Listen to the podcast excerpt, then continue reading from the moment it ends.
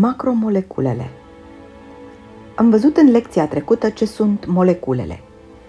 Dacă în spațiul cosmic întâlnim elemente în stare atomică, în special pentru că spațiul cosmic este foarte rarefiat și atomii nu se pot întâlni pentru a se combina în molecule, planeta noastră este formată din diferite substanțe.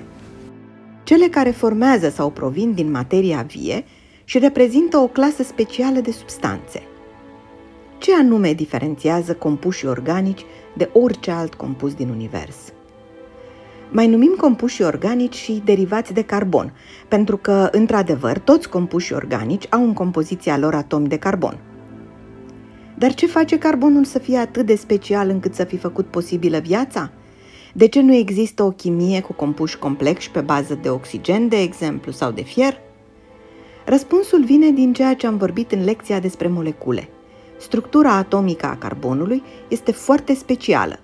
El se află în poziția extrem de privilegiată de a avea un nucleu cu șase protoni și șase sau șapte neutroni și șase electroni dispuși pe două nivele. Pe ultimul strat sau nivel energetic, la limita exterioară a atomului, carbonul are patru electroni și ar mai avea nevoie de încă patru pentru un strat complet, stabil energetic, de 8 electroni.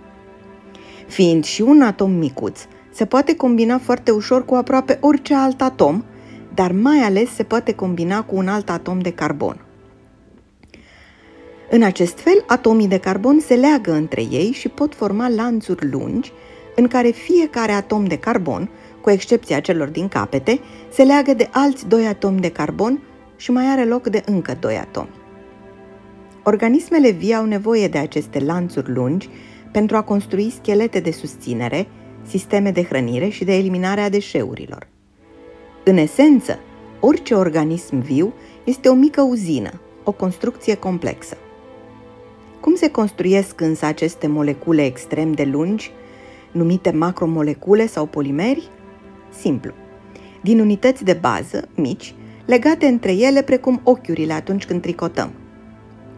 Două molecule mici identice sau diferite se leagă una de alta, apoi de a treia și așa mai departe, lanțul crește până când ajunge de ordinul sutelor sau de ordinul miilor de unități. O să dau doar câteva exemple din aceste molecule extrem de lungi care fac posibilă viața. Ținem minte că elementele de bază ale unui polimer se numește monomer. Cel mai abundent polimer organic de pe Pământ este celuloza. Ea este formată din sute, uneori mii de unități mici, de zaharide, molecule foarte asemănătoare cu cele care formează zahărul. Ea este o componentă de bază a peretelui celular al plantelor. Rumegătoarele, adică vacile, și termitele pot digera celuloza. Oamenii nu. Noi ne folosim însă de structura ei extrem de rezistentă pentru a produce hârtie, mătase artificială sau celofan.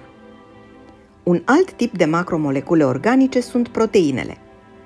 În cazul lor, unitățile de bază nu mai sunt identice, ci doar similare și se numesc aminoacizi. Un aminoacid este o moleculă organică complexă, dar micuță, și intră în componența tuturor celulelor vii. Există doar 20 de aminoacizi ce intră în componența proteinelor. Dintre aceștia, 8 sunt denumiți esențiali, pentru că nu pot fi produși de organismul uman și trebuie aduși din exterior prin alimentație. Aceste cărămizi se leagă între ele formând lanțuri lungi care se răsucesc mai apoi în forme complexe, precum lâna în niște gheme largi. Poziția diversilor aminoacizi pe un lanț lung și vecinilor, dar și poziția lor specifică în spațiu – în interiorul ghemului sau în afara lui, dau proprietățile specifice ale proteinei și o ajută în funcția pe care o îndeplinește în organism.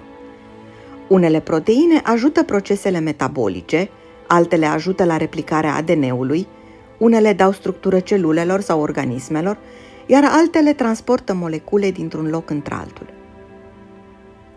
ADN-ul, acidul dezoxiribonucleic, este principalul instrument prin care organismele vii și cei mai mulți virus transportă informația, adică instrucțiunile genetice, pentru dezvoltarea, funcționarea, creșterea și reproducția lor.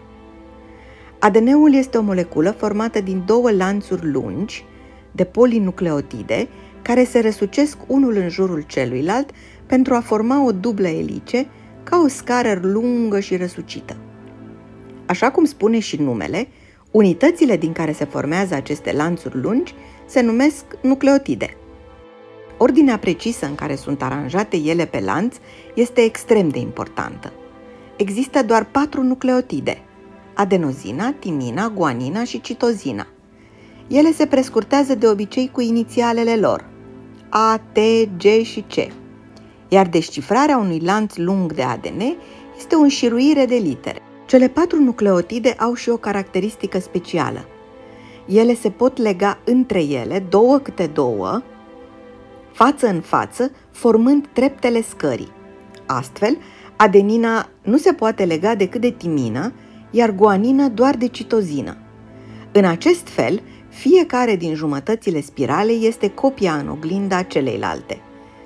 În momentul reproducerii unei spirale de ADN, o proteină va veni și va separa, tăind ca o foarfecă, cele două jumătăți ale spiralei, iar alte proteine vor începe să reconstruiască copii fidele ale lanțurilor separate. În acest fel, în urma acestui proces care se numește replicare, se vor obține la sfârșit două spirale de ADN identice între ele și identice cu spirala de la care s-a pornit. După cum vedeți, lanțurile de polimeri organici sunt cheia și codul de bază al tuturor organismelor vii de pe Pământ. Nici organismele unicelulare, nici balenele albastre nu pot exista fără ele, iar lanțurile de polimeri organici nu ar putea exista fără structura extrem de versatilă a atomului de carbon.